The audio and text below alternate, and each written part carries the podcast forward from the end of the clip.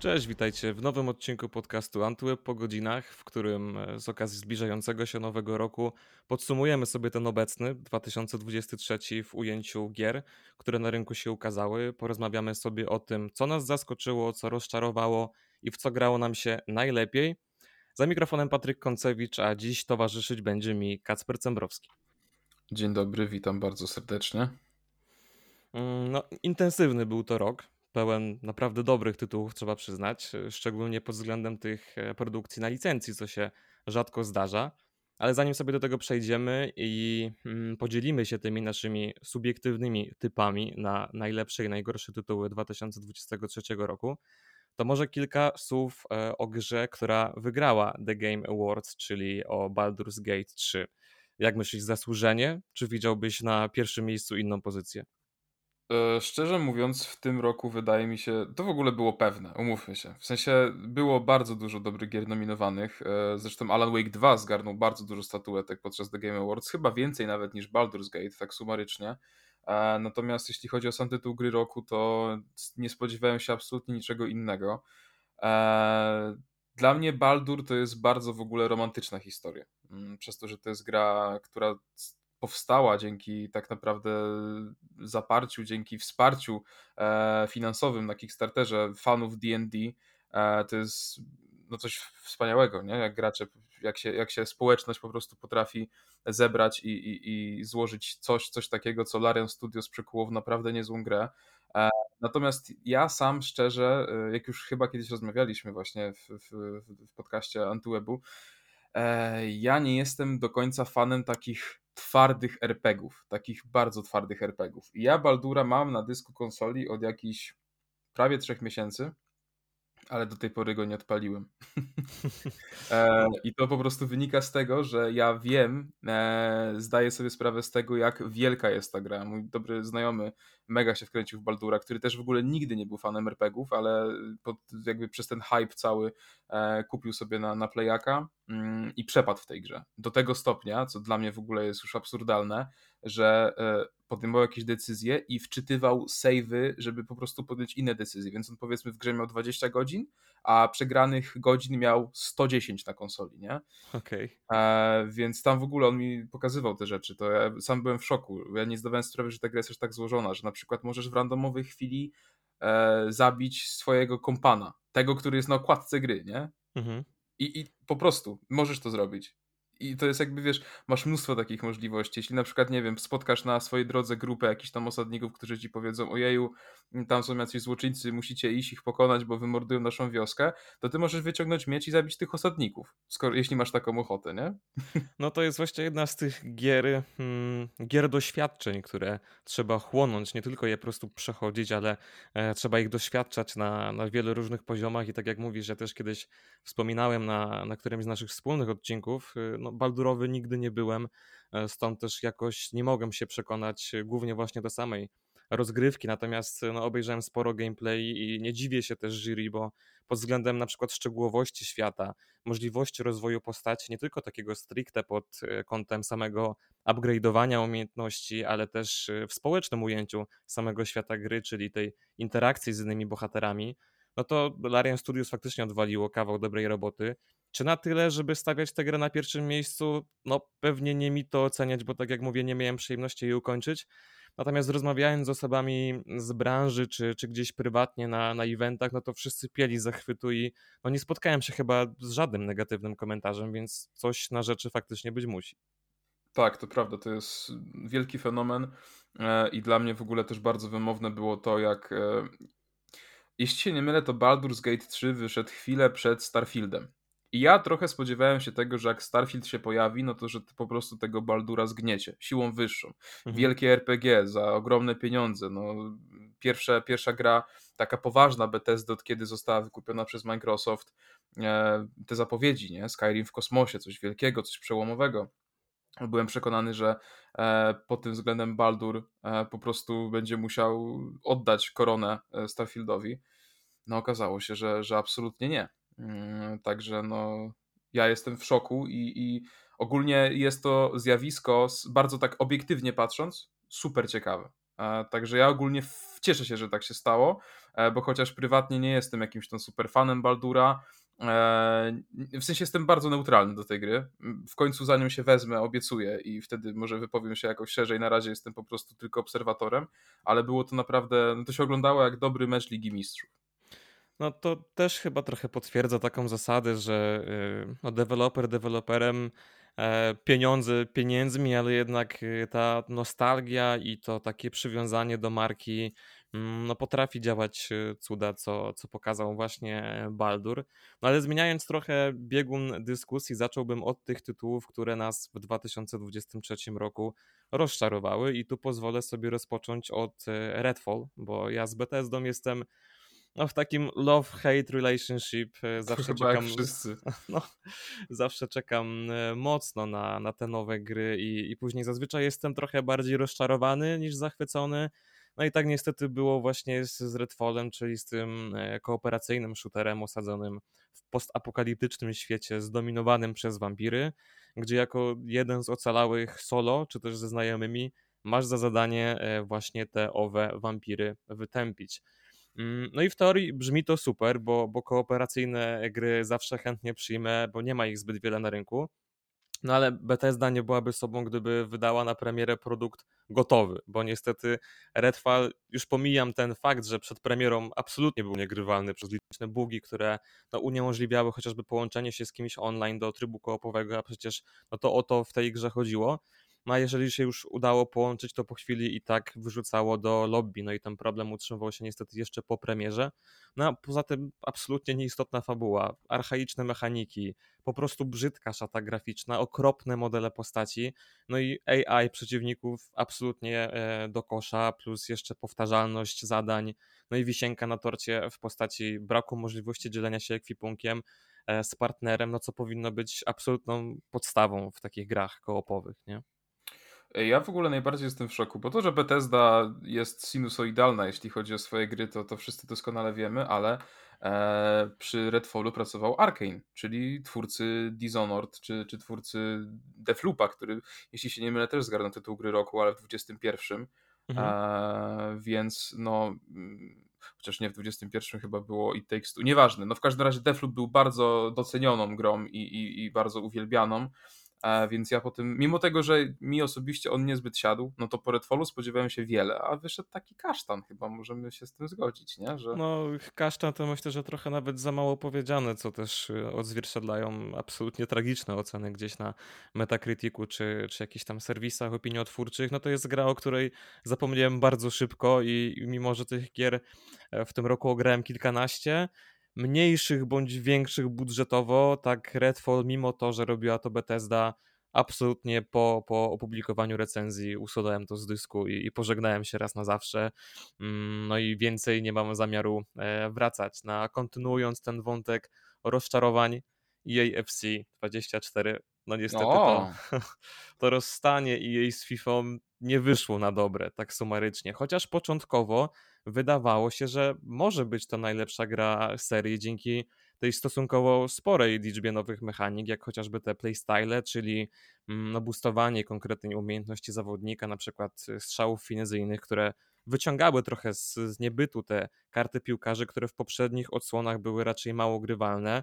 No, mamy też ewolucję zawodników, czyli możliwość samodzielnego podnoszenia statystyk piłkarzy przez wykonywanie nimi określonych zadań i to też jest super, bo no, wnosi nieco świeżości do tego, no umówmy się, skostniałego rosteru zawodników, którymi się zazwyczaj gra w trybie Ultimate Team.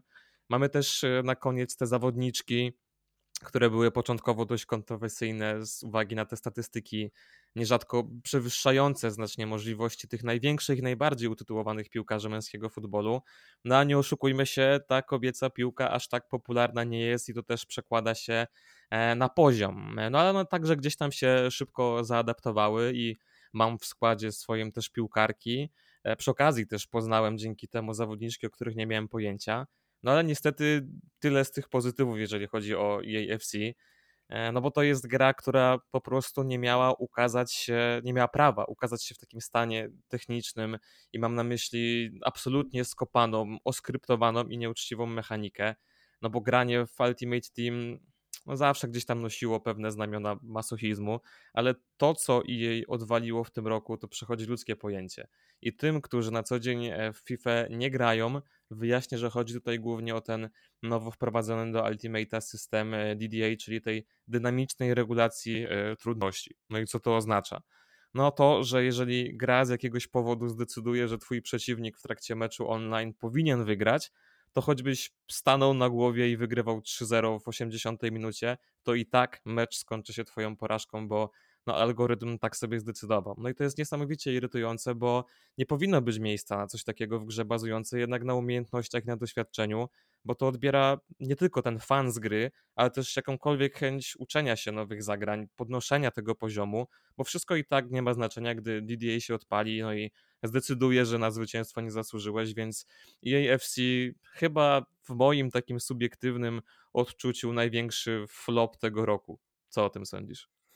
Wiesz co, no ja dużo mniej gram w futa, chociaż ostatnio dosyć niespodziewanie trochę zacząłem tam częściej się pojawiać, bo od kilku lat to właściwie tak sprawdzałem na początku, coś tam zagrałem parę spotkań, awansowałem do 9 ligi i na tym się moje poczynania z futem kończyły, co by się nie złościć, ale ostatnio jakoś bardziej w to wsiąknąłem, ten system nagród, dostałem Erlinga Haalanda 87 overalla, więc stwierdziłem, że kurczę, to skoro mi EA daje, to sypie takim prezentem, to może...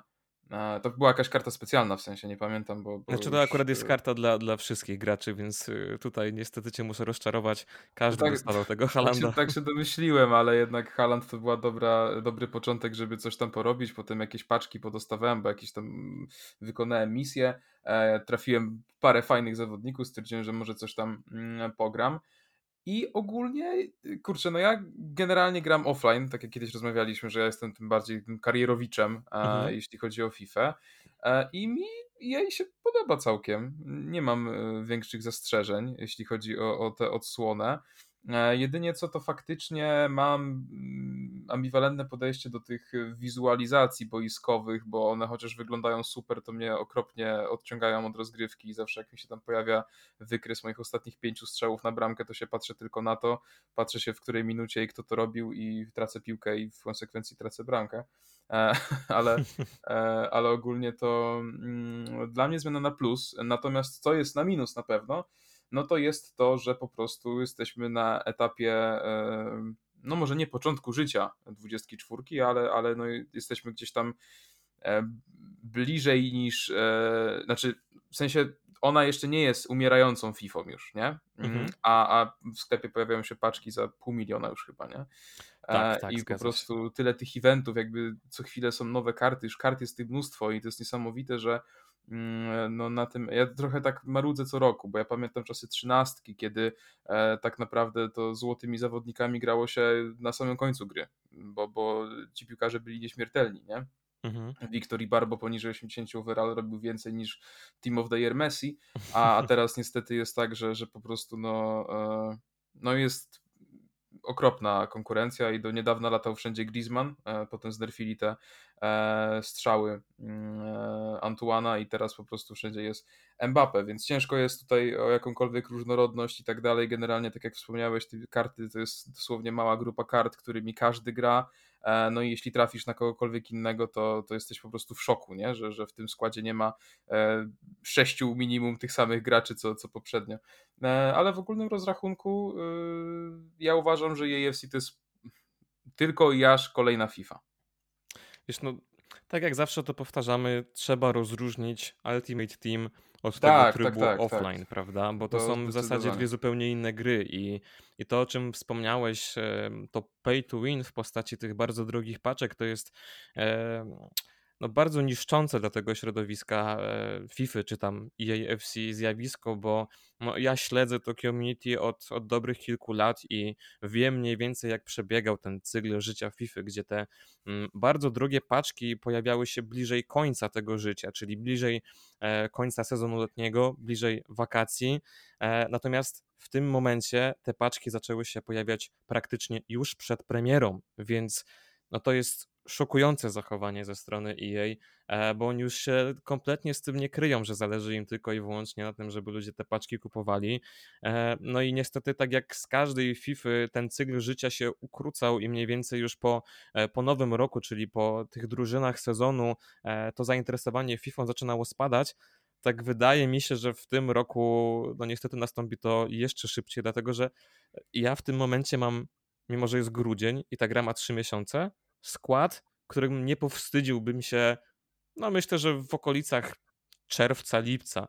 To jest skład za dobrych kilka milionów, więc ja nie bardzo już mam co w tej grze robić i też przez te zmiany, jeżeli chodzi o system nagród, czy to w tych tygodniowych rozgrywkach, czy w tych weekendowych finałach, też sprawia, że nie ma takiej satysfakcji, nie ma tego grindu, który zachęcał w poprzednich Fifach do po prostu zasiadania i spędzania przed tą grą kolejnych godzin.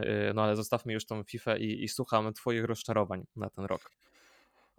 Kurczę, u mnie no to bardzo tak mieszane uczucia wywołał Dead Island 2, bo to jest gra, że z jednej strony ona powstawała przez tak długi czas i powstawała w takich bolączkach, że byłem w szoku, że w ogóle coś z tego ulepili i że w ogóle to dostaliśmy, ale z drugiej strony ona zapowiadała się naprawdę dobrze, a nieznaczący nic system śmierci w tej grze i bardzo nierówny poziom trudności sprawił, że po prostu dokończenie tej gry było sporą męką. Tam był bardzo zepsuty system właśnie tego, że jeśli ktoś nas pokonał, to generalnie respiliśmy się kawałek obok i mogliśmy po prostu jakby dokończyć tę walkę bez żadnego trudu, na zasadzie, że nie wiem, zostało nam 13 wrogów, zostaliśmy zabici, więc odradzaliśmy się obok nich i mogliśmy ich wykończyć, ale czasami gra nas postanowiła wywalić na drugi koniec mapy, więc musieliśmy tam biec 10 minut, no i wtedy gra stwierdziła, że jednak zresetuje tych przeciwników i to była całkowita po prostu loteria.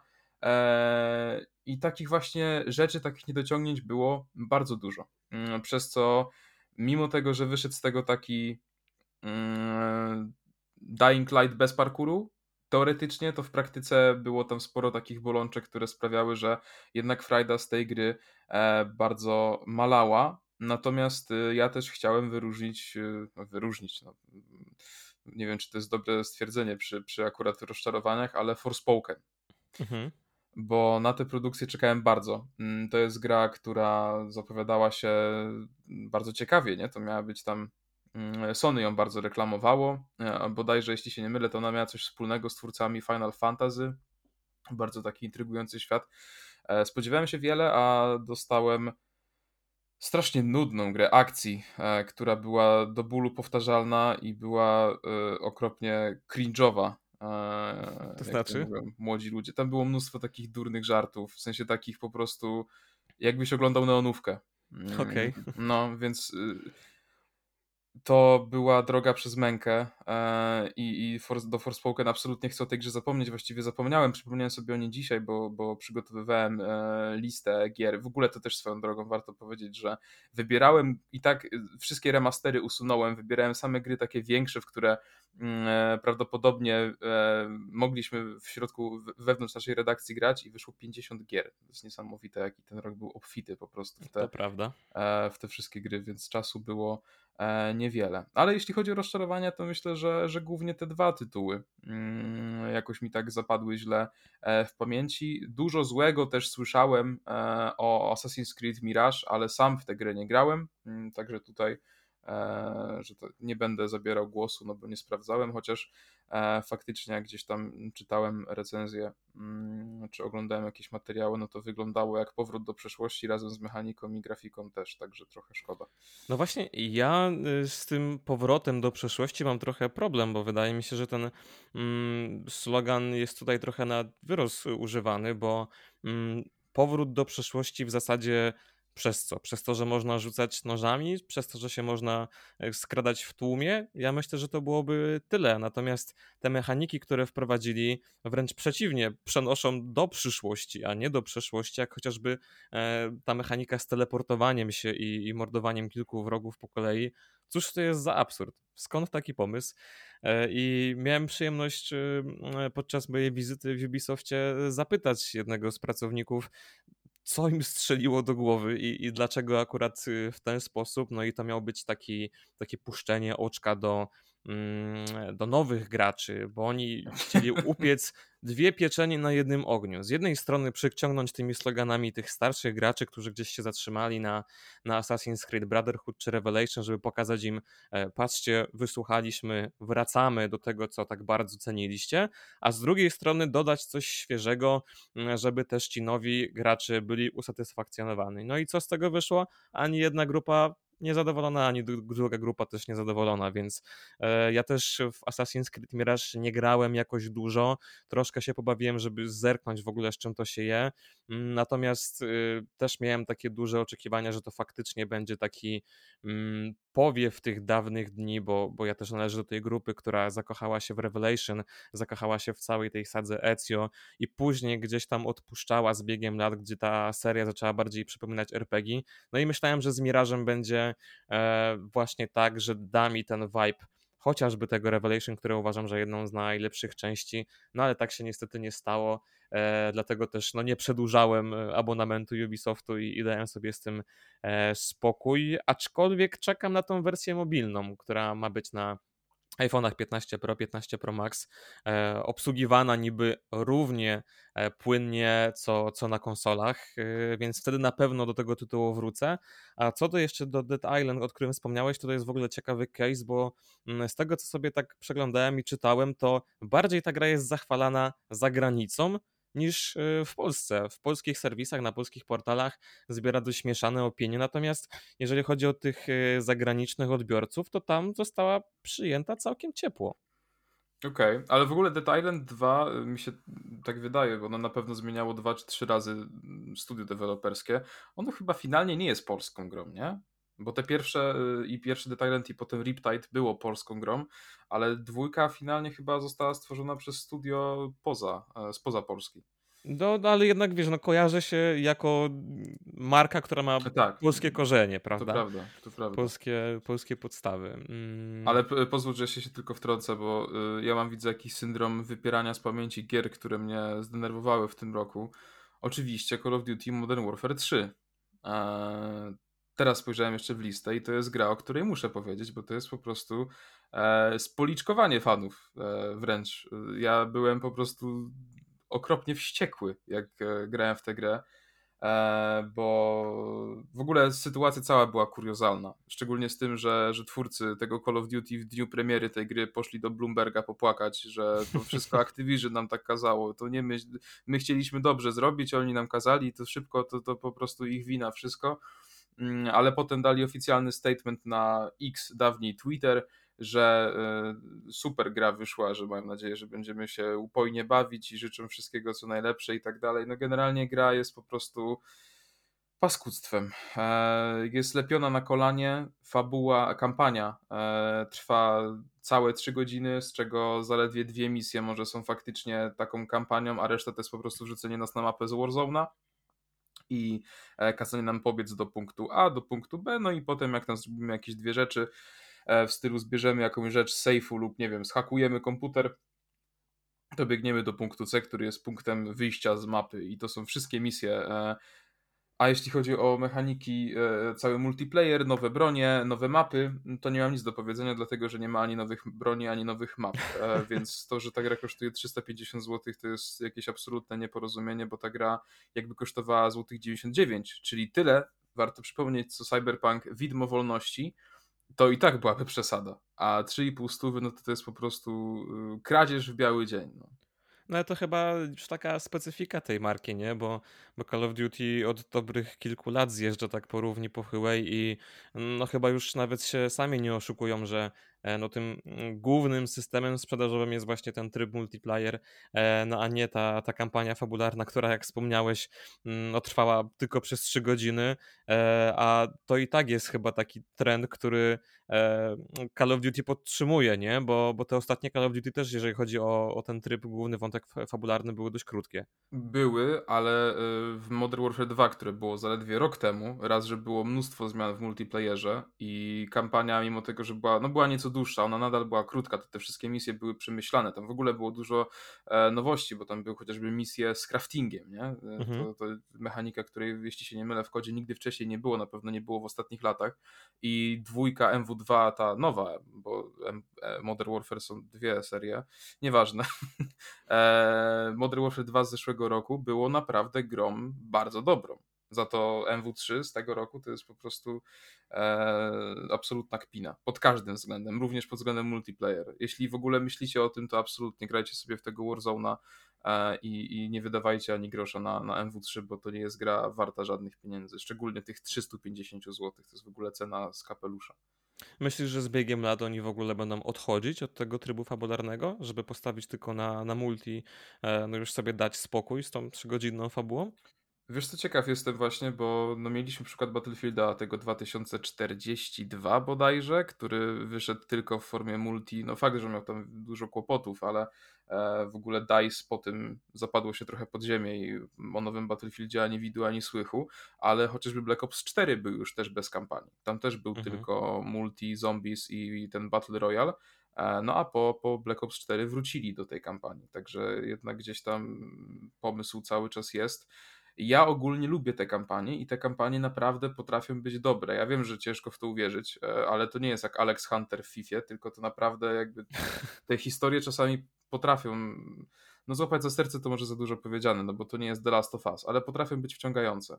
Czego zresztą dowodem jest to, że no Modern Warfare, ta pierwsza trylogia była tak kultowa, że Activision to stwierdziło, że aż wskrzeszy te postacie i wróci do tego pomysłu, czy sama seria Black Ops jest naprawdę niezła, natomiast no tutaj to, co zrobili w tym roku, no to po prostu widać, że to jest gra zlepiona w te parę miesięcy na siłę, nie? Żeby tylko cokolwiek wypchać, żeby nie było tej przerwy wydawniczej, chociaż bardzo bym chciał, żeby przerwa wydawnicza miała miejsce w tym roku. No to teraz może przejdźmy do trochę bardziej pozytywnych i optymistycznych aspektów, czyli tych gier, które gdzieś tam uderzyły w nasze serce w tym roku i ja mimo wszystko, mimo tych licznych mankamentów i niedoróbek muszę postawić na Starfielda na pierwszym miejscu. No bo jednak ten sentyment do Skyrima jest bardzo mocno we mnie zakorzeniony i z żadnym z tych kilkunastu tytułów fabularnych, z którymi miałem w tym roku styczność, nie spędziłem tak dużo czasu jak ze Starfieldem. Wiesz, wlewając w siebie kawę po nocach z mojego Starfieldowego kubka, żeby zagrać jeszcze trochę dłużej. No i cóż mogę powiedzieć? Bethesdzie można wiele zarzucić, ale potrafią w eksplorację, potrafią w immersję. Ja uwielbiam te liczne smaczki, które twórcy pozostawiają do odkrycia. Wiem, że Starfield ma problemy z ekranami ładowania, wiem, że rozczarowuje tymi ograniczeniami kosmicznych podróży między planetami, no, które tam skupiają się na 2 kliknięciach i fast travel, ale mimo to mnogość tych aktywności, pobocznych questów i tej swobody zwiedzania no mnie po prostu zachwyciła. No poza tym Starfield jest też naprawdę przyjemnym shooterem, zwłaszcza w ujęciu rozbudowy też tych broni, ulepszania oręża, tego zróżnicowania ekwipunku i w zasadzie nad samym dłubaniem, nad dodawaniem nowych celowników, magazynków, amunicji, no można siedzieć godzinami podnosząc te statystyki, więc taki wręcz modelowy RPG.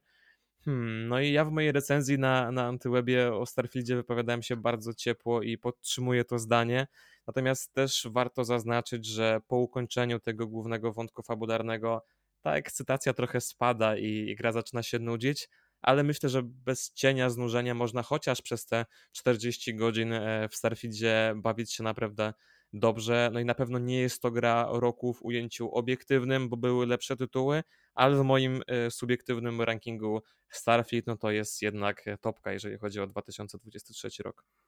Okej, to myślę, że taki dosyć hot take. To znaczy?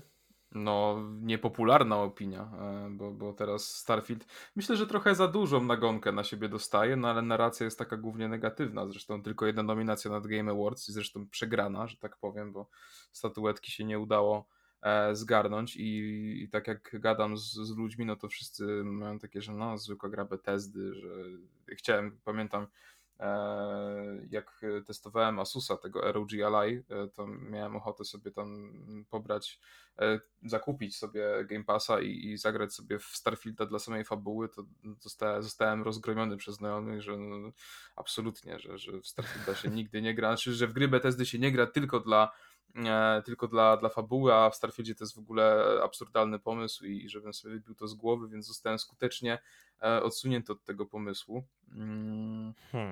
Strasznie negatywnie. Ja też właśnie uważam, że Starfield dostał trochę za bardzo po twarzy. Może dlatego, że Bethesda stworzyła taki hype i całe to nazywanie go kosmicznym Skyrimem, trochę te oczekiwania, wiesz, wyrosły przez to na zbyt duży poziom, no bo wiesz, to jest styl Bethesdowy, to jest ten charakterystyczny silnik, te charakterystyczne postacie, ta charakterystyczna mechanika, natomiast jeżeli się lubi ten styl, jeżeli się kocha eksplorację i swobodę w grach, to naprawdę Starfield jest w stanie dać dużo frajdy i myślę, że ludzie po prostu zbyt dużo oczekiwali. Nawet ciężko mi powiedzieć czego, no ale jeżeli Skyrim potrafił być taką grą kultową, którą odgrzewali przez następne lata, przez następne generacje, to myślę, że Starfield ma takie samo prawo do tego, bo jest równie grą świetną i fajnie przynajmniej, że Bethesda przynajmniej stara się słuchać tych opinii graczy i wiesz, wydawać te aktualizacje tak jak obiecali, tam mniej więcej około co 6 tygodni, tak jak ta aktualizacja, która będzie teraz mniej więcej na początku przyszłego roku, gdzie mają dodać jakieś nowe, jeszcze nieokreślone konkretnie tryby podróżowania, więc być może okaże się tak, że będziemy mogli w końcu swobodnie sobie podróżować tymi kosmicznymi krążownikami od planety do planety, a nie czekać na ekranach ładowania. Jeżeli tak się stanie, to myślę, że ja chętnie do tego Starfielda jeszcze wrócę. No ja na pewno się zbiorę kiedyś, żeby w tego Starfielda wreszcie pograć, ale właśnie mając na uwadze zalew dobrych premier i mimo wszystko mega zaległości z tego roku jeszcze, to myślę, że poczekam aż Bethesda to już tam wypieści i połata i zagra w to tak samo jak Fallouta 76, czyli tak po 3 latach, żeby już mieć ten taki full experience. Ale ja dosyć niespodziewanie, tak jak mówiłem, w Baldura nie grałem, chociaż czeka, cały czas jest zainstalowany nawet na tym dysku, ale boję się go odpalić, bo boję się tego, co mnie czeka po wejściu w ten świat i przede wszystkim czasu, który muszę na to poświęcić. Więc to jest może dosyć kontrowersyjne, ale dla mnie osobiście grą tego roku jest dodatek do Cyberpunka. Widmo Wolności czy Phantom Liberty to jest coś, co po prostu absolutnie skradło moje serce w tym roku. I mówię to jako osoba, która skończyła Cyberpunka podstawkę przy premierze na PS4, więc jestem naprawdę świadom tego, jak ta gra wyglądała, bo doświadczyłem jej chyba w najgorszy możliwy sposób i no było to bardzo drastyczne przeżycie, natomiast Widmo Wolności okazało się dla mnie czymś niesamowitym. Samo w ogóle Dogtown, które miało bardziej klimat takiego, bardziej przypomina mi taki Hongkong, wysokie budynki, dosyć brudno, do tego cały ten klimat tego, że jest tam mocno niepewnie, jest ten samozwańczy władca, który tam w ogóle jest jakby ponad prawem, tam na ulicach faktycznie ludzie się strzelają, nie? Tam co chwilę samochody wszędzie płoną, jest taki mega slumsowy, niebezpieczny klimat i to miasto żyje, w przeciwieństwie do samego Night City, które też już w końcu ożyło, ale no przy premierze było jak było. Natomiast jeśli chodzi o postaci, to CD Projekt według mnie jest absolutnym mistrzem. Ja byłem w szoku, bo spodziewałem się trochę, jeśli jak już mieliśmy potwierdzenie, że w Phantom Liberty nie będzie ani Judy, ani Panam, ani oczywiście Jackiego, żadnych postaci z podstawki, to byłem trochę taki no niepocieszony tym faktem, bo jednak sam Wii, no to my budujemy tego Wii, więc jak sobie go zbudujemy, tak będziemy mieli.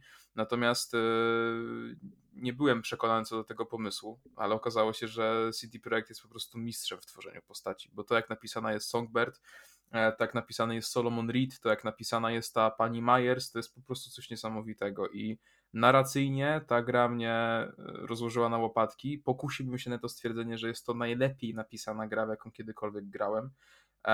To jest bardzo filmowe doświadczenie do tego stopnia, że jak skończyłem ten dodatek po raz pierwszy, Skończyłem go jakoś tam późną nocą, bo jak to zawsze bywa, domyślałem się, że koniec jest bliski, więc dobra, to na pewno pół godziny i po wszystkim. Powiedziałem to sobie o 23:00, poszedłem spać o 3:30, ale idąc spać byłem w totalnej pustce. Czułem coś jak kiedyś, lata temu, jeszcze zanim się AI tak rozwinęło, to czułem to samo po tym przejściu tego dodatku, jak po pierwszym obejrzeniu Ex Machiny. Śniła mi się taka dystopijna, po prostu dystopijny smutek, taka nicość po prostu przyszłości, nie? I to było do tego stopnia, że rano jak wstałem, to pierwsze co, to odpaliłem konsolę, wczytałem save'a przed taką jedną z kluczowych, taką bardzo ważną decyzją w grze. No i potem okazało się, że mam pracę i muszę jeszcze zrobić rzeczy, ale jak skończyłem te rzeczy w pracy, to musiałem przejść jakby drugą ścieżką, a potem jak gadałem o tym ze znajomymi, okazało się, że są jeszcze inne ścieżki, nie? I po prostu jakby o tej grze ja mogę gadać w nieskończoność, o tym dodatku ja mogę gadać w nieskończoność i trochę żałuję, że CD Projekt zrobił z tego tylko, chociaż powiedzenie tylko jest, słowo tylko jest bardzo nietrafione tutaj, DLC, bo to jest rozszerzenie, które naprawdę mogłoby być grą całą, ono jest w ogóle super tanie jak na to, co ono oferuje. Bardzo bym sobie życzył, żeby CD Projekt nie zaliczył takiego blamarzu przy premierze samego Cyberpunka i żeby mogli na tym popracować rok, dwa duże i wydać to jako po prostu sequel. No niestety tak się nie stało, ale no ja jestem po prostu w szoku tym, ile Widmo Wolności mi przyniosło emocji. Także to kosztuje 99 zł. To jest naprawdę... To jest śmieszna cena, mając na uwadze dzisiejsze kwoty, które musimy dawać za gry. Przypominam, Call of Duty i FIFA, przepraszam, EA Sports FC 350 zł. Tutaj za po prostu jakieś 20 około godzin naprawdę doskonałej rozgrywki dostajecie po prostu, to jest za 99 zł, także mega w ogóle, nie ma się nad czym zastanawiać. No i CD Projekt pokazał, że potrafi. Co prawda finansowo tam mi się to średnio spięło, ale to było wiadome, że no, Widmo Wolności to było ratowanie wizerunku. W ten projekt wrzucono mnóstwo pieniędzy po to, żeby był... Boże, przypomnij mi imię i nazwisko tego aktora, Salomona Rida. Idris Elba. O. Okay. Żeby był Idris Elba, żeby to po prostu było takie, że wszyscy gracze, którzy byli obrażeni na CD Projekt, żeby odzyskali wiarę. No i udało się, nie? Bo to, co tutaj jest w tym Widmie Wolności, to jest absolutny majstersztyk w moim odczuciu. Wiesz co, no ja od Cyberpunka odbiłem się kilkukrotnie. Jakoś nie mogę się do tego uniwersum w ogóle przekonać. Ten dodatek miałem okazję zagrać jeszcze przed premierą na którymś z Xboxowych eventów i być może ze zbytnią ignorancją do tego podszedłem, bo no, pograłem chwilę i pomyślałem, że okej, no to jest dokładnie ta sama gra, która zniechęciła mnie bugami, notorycznymi błędami i tym, że wszystko się tam wykrzacza. I gdzieś chyba CD Projekt przeczytał mi w myślach, bo podrzucili mi jeszcze książkę bez przypadku Rafała Kusika, która też bazuje na tym uniwersum Cyberpunka. I też gdzieś w połowie tej książki stwierdziłem, że no nie jest to uniwersum dla mnie, mimo że takie futurystyczne klimaty lubię bardzo. Czyli mówisz, że Widmo Wolności to jest coś, co do Cyberpunka jest w stanie mnie przekonać i warto się przemęczyć? Tak uważam. Jeśli to cię nie przekona, to już chyba nic cię nie przekona, nie? Ale to jest dla mnie po prostu coś naprawdę. No ja jestem zdumiony i myślę, że to jest... Będę do tej gry wracał i to jest jedna z tych gier, że będę tę grę wspominał, nawet jak już będę na emeryturze i nie będę pamiętał większości rzeczy, nie? To będę pamiętał, że ten Cyberpunk mnie wywalił z kapci po prostu. No to wezmę to pod uwagę. Akurat mam gamingowego lapka teraz na stanie, więc spróbuję w wolnej chwili jakoś przemęczyć tą podstawkę, żeby się dopchać do dodatku. No chyba, że nie jest to konieczne, no ale obstawiam, że warto by było. Wiesz co, tam chyba jakoś w połowie powiedzmy można już zacząć fabułę. Można się dostać do Dogtown. Także nie musisz kończyć całej gry, żeby... Ale sama gra też jest świetna, podstawka też jest bardzo dobra, do kiedy nic ci nie przeszkadza, w sensie wszystko w tym wszechświecie, bo tak było na początku, teraz jest to połatane, więc myślę, że teraz jak już po tych wszystkich patchach jeszcze jak wyjdzie, chyba że już wyszedł ten 2.1, gdzie w ogóle będzie metro wreszcie obiecane, to myślę, że to twoje doświadczenie może być całkowicie inne i możesz się zaskoczyć, bo to jest naprawdę kawał świetnego RPG. A czy ta gra w ogóle na konsolach jest w tym momencie grywalna i wystarczająco połatana, czy lepiej od razu siadać do peceta? Ja grałem we wszystko na PlayStation i nie mam absolutnie żadnych obiekcji, jeśli o to chodzi. Także działa to już naprawdę bardzo dobrze.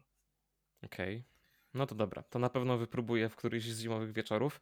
Natomiast przechodząc dalej, ja zastanawiałem się, co zrobić z Diablo 4 i czy umieszczać je w tej kategorii rozczarowań, czy raczej pozytywnych zaskoczeń, no bo niewątpliwie ten tytuł trzeba tutaj przywołać, ale chyba jednak postawię na te pozytywne zaskoczenie, no bo w gruncie rzeczy nowe Diablo grało mi się całkiem przyjemnie i spędziłem w nim, myślę, lekko 1,5 miesiąca, wynosząc kilka postaci na dość wysokie levele, no i zaczynając grę od nowa kilka razy, bez znużenia, no ale niestety to znużenie pojawiło się po dojściu do tego końcowego etapu, no bo w Diablo 4 co prawda jest jeszcze wiele aktywności po ukończeniu gry, ale po co? Po co znowu zaczynać od nowa nową postacią? Po co rozwijać obecną, skoro ten system skalowania przeciwników i tak nie dostarcza później żadnego wyzwania? Po co śledzić te wszystkie eventy i aktualizacje, skoro w zasadzie wciąż wszystko opiera się na młóceniu kolejnych zastępów wrogów? No i ja w Diablo zawsze doceniałem ten wątek fabularny, wiesz, czytanie notatek, listów, zagłębianie się w ten świat. No i myślę, że ukończenie głównego wątku jest dobrym postawieniem kropki nad i. No i potem z czystym sumieniem można się z grą pożegnać i już do niej nie wracać, ale myślę, że na pewno Diablo warto postawić chociaż w takim top 5 tych gier, które ukazały się w tym roku. Absolutnie się zgadzam. Też uważam, że troszeczkę z czasem się zrobiła wielka nagonka na to Diablo i chociaż wiadomo, krytyka była słuszna, to mimo wszystko ta gra dostawała zbyt duże bęcki jak na to, co robiła, bo nadal bardzo dużo rzeczy robiła i nadal robi dobrze, więc jakby ja jestem bardzo zadowolony. Też przy tej grze spędziłem kilkadziesiąt godzin i nie żałuję ani minuty. Jedyne zażalenie, jakie mam, no to, że faktycznie w pewnych etapach gry był już nieco za dużo grindu i to mi się nie podobało, że żeby pchnąć fabułę dalej, musiałem biegać, robić jakieś durne sidequesty i 5 godzin po prostu farmić jakieś tam zwykłe mobki, żeby wbić level, żeby móc wejść do tych tam piekieł, ale poza tym naprawdę bardzo dobrze tę grę wspominam i też uważam, że jest to może nie top, na pewno nie top 1, raczej nie top 3, ale top 5, tak jak mówisz, to uważam, że powinna znaleźć się w 5 najlepszych grach tego roku. A co sądzisz, tak zróbmy może taką osobną kategorię o tych grach na licencji, o których wspomniałem na początku, bo to zazwyczaj są paździerze w większości przypadków. Natomiast w tym roku mamy tak, Hogwarts Legacy, mamy Star Wars Jedi Ocalały, no i mamy jeszcze tego Awatara, który niedawno wyszedł, jeszcze się załapał na końcówkę roku i to w zasadzie w ogólnym rozrachunku wszystkie 3 produkcje są naprawdę bardzo mocne. Nie wiem, czy miałeś przyjemność ogrywać. Ja i w Hogwarts i w Jedi Ocalały grałem. Do tej Pandory trochę podchodziłem sceptycznie, bo na zwiastunach to jedno, a dwa, że Ubisoft to wykonuje. No byłem taki mieszanie nastawiony, bo wydawało mi się, że będzie to taki kolejny tytuł 4/10, o którym raczej szybko się zapomni, a tu się okazuje, że to jest trochę taki Far Cry Primal, tylko że w świecie Awatara i to nie tylko jest naprawdę bardzo ładna gra, całkiem ciekawa fabularnie, ale przede wszystkim też pod względem mechaniki całkiem dobrze rozwiązana i zbiera naprawdę pozytywne opinie. Tak, ja w Awatara jeszcze nie grałem, ale właśnie to jest ten problem, że ja Far Cry'em samym w sobie jestem bardzo zmęczony, a Far Cry Primal to jest część gry, która mnie odrzuciła absolutnie. Ja tam po 3 godzinach już miałem serdecznie dosyć i się poddałem, bo totalnie do mnie ten klimat nie trafiał. Jednak jeśli myślę o Far Cry'u, to bardziej mam w głowie Vasa, tego z 4 też, głównego bandziora, powiedzmy. Mam palenie całego zioła, znaczy całego pola pewnego zioła przy muzyce Skrillexa. To są rzeczy, które mi się kojarzą z Far Cry'em, a jednak latanie z maczugą i z łukiem to jest absolutnie, nie po to sięgam po tę grę. Jeśli chodzi o Awatara, Frontiers of Pandora, spodziewałem się bardziej takiego Uncharted w tym świecie. Kiedy zresztą była gra Awatara już jedna na licencji, na PS3 pamiętam ona wychodziła i ona była bardziej taką właśnie przygodówką, akcyjniakiem.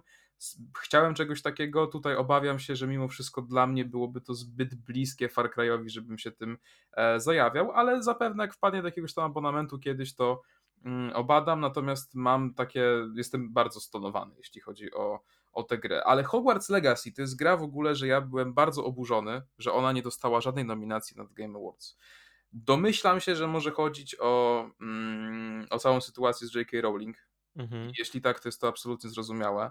Natomiast odsuwając na chwilę autorkę Harry'ego Pottera, to samo Hogwarts Legacy jest grą bardzo dobrą, uważam. I to jest naprawdę gra, która w tym roku dla mnie się bardzo wyróżniła. I mówię to jako osoba, która nie przepada za filmami Harry'ego Pottera i nigdy nie czytała książek Harry'ego Pottera. Mnie w ogóle ten boom na Harry'ego całkowicie ominął i nigdy nie marzyłem o tym, żeby dostać list z Hogwartu.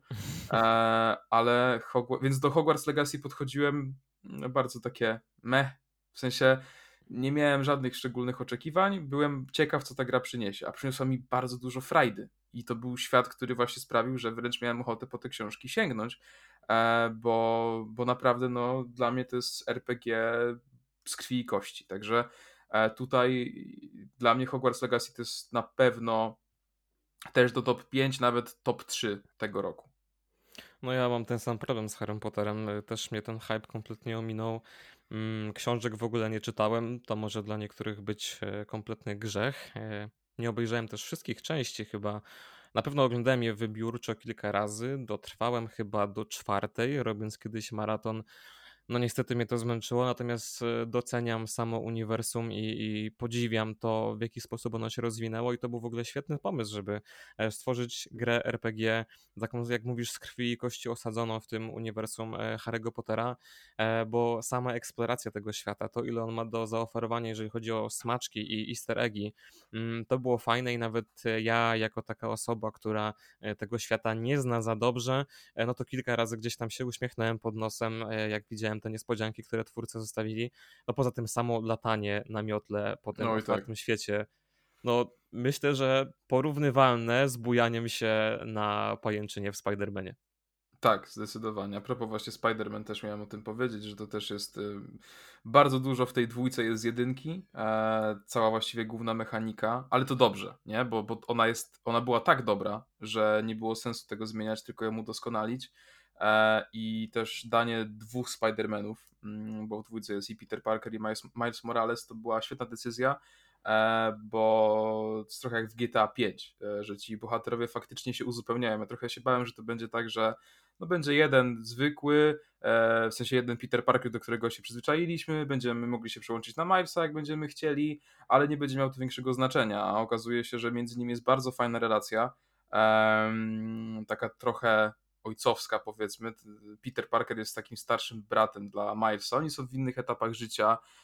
Już też Miles jest cały czas zajawiony tym byciem Spider-Manem i jara go to, że może być super bohaterem, za to Peter ma już trochę tego dosyć i właściwie to mu bardziej to przeszkadza w rozwijaniu dorosłego życia, bo co chwilę musi tam, dostaje te zgłoszenia w tej aplikacji i musi latać po Nowym Jorku, ratować ludzi.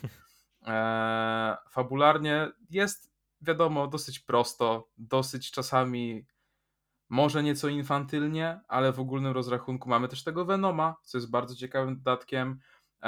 Sama rozgrywka jest bajeczna, no i dowodem na to, że ta gra bardzo mi się spodobała, jest to, że wbiłem w niej platynę na PS5, a ostatnią platynę wbiłem w pierwszym Spider-Manie parę dobrych lat temu. Także ja nie czyszczę map, nie mam w zwyczaju robić gier na 100%, bo mam po prostu niestety za mało czasu i za dużo gier, żeby czyścić wszystkie, w które gram, ale tutaj po prostu to było tak przyjemne, tak fajne, że zdecydowałem się, że muszę to po prostu, znaczy właściwie to się zrobiło samo, nawet nie wiem kiedy, nie?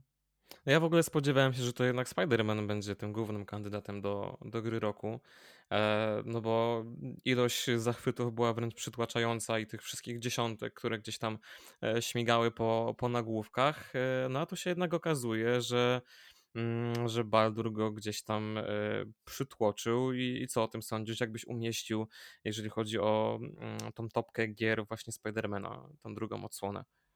Myślę, że Baldur bardziej zasługiwał na ten tytuł gry roku przez całą tą otoczkę i ilość pracy i wszystko po prostu, natomiast no, dla mnie Spider-Man to myślę, że jest w rankingu gier, w które grałem sam, no to chyba jest właśnie zaraz za Widmem Wolności. Okej, no to Zostawmy może już ten rok, bo powoli będziemy zbliżać się ku końcowi, natomiast chciałbym jeszcze tak na szybko zapytać Cię o jakieś oczekiwania na 2024 rok, bo tam też już wiemy, że pojawi się kilka ciekawych tytułów. Ja na pewno od siebie wymieniłbym Star Wars Outlaws, czyli tą przygodówkę TPP z otwartym światem, która no po raz kolejny ma rzucić światło na jakieś nowe zakątki uniwersum Gwiezdnych Wojen, tym razem z perspektywy tej złodziejki, szmuglerki działającej w jednym z galaktycznych podziemi. No a druga, może nie będzie to jakiś hit, wręcz jestem przekonany, że nie będzie to hit, natomiast chciałbym zobaczyć, jak będzie sprawował się w końcu ten Skull and Bones, bo tą premierę przekładali już kilkukrotnie i to trochę tak z takiego sentymentu do Assassin's Creed 4 i tego naprawdę fantastycznego pływania, tego systemu rozwijania statków i bitew morskich. I już wtedy myślałem sobie, że Assassin's Creed 4 to jest średni Assassin, ale naprawdę bardzo fajna gra o piratach i gdzieś tam sobie marzyłem o takim tytule, który byłby na podobnej mechanice, natomiast pozbawiony tego wątku asasyńskiego i taki pierwotnie miał być Skull and Bones, ostatecznie postawili na taki tytuł bardziej multiplayerowy. Wiemy już teraz z licznych gdzieś tam doniesień od testerów, że gra boryka się z licznymi problemami, bo robi to jakieś tam pomniejsze studio Ubisoftu, więc dlatego ta data premiery była tak przekładana, ale mimo wszystko na pewno jeżeli się już ukaże, to chociaż te kilka godzin z sentymentu dla czwórki poświęcę. No ja jeśli chodzi o przyszły rok, to na pewno bardzo czekam na Final Fantasy VII Rebirth, czyli na drugą część remake'u Final Fantasy VII oryginalnego. Jak ktoś nie jest jakby w tym finalowym uniwersum, to pewnie już się 3 razy zgubił, ale ja w tym roku w ogóle bardzo odświeżyłem sobie kilka części Finala, w tym właśnie 7 oryginalną, to z 97 bodajże, co było doznaniem dosyć szokującym, mając na uwadze te wszystkie AAA obecne, a potem przeskoczenie na grę, która jednak wygląda i działa znacznie inaczej, ale było to super doświadczenie, więc bardzo na to czekam. Czekam też na Tekkena 8. Miałem okazję już zagrać w demko i dosyć mi się podobało. Ale tak naprawdę jeśli chodzi o przyszły rok, to właściwie to są chyba takie główne produkcje, które mi się rzucają w oczy. To Star Wars, o którym mówiłeś, też mnie ciekawi, ale mam dużo obaw, jeśli chodzi o ten projekt. Podobnie jak co? Miałem coś w głowie, ale zapomniałem. Podobnie jak gra Suicide Squad.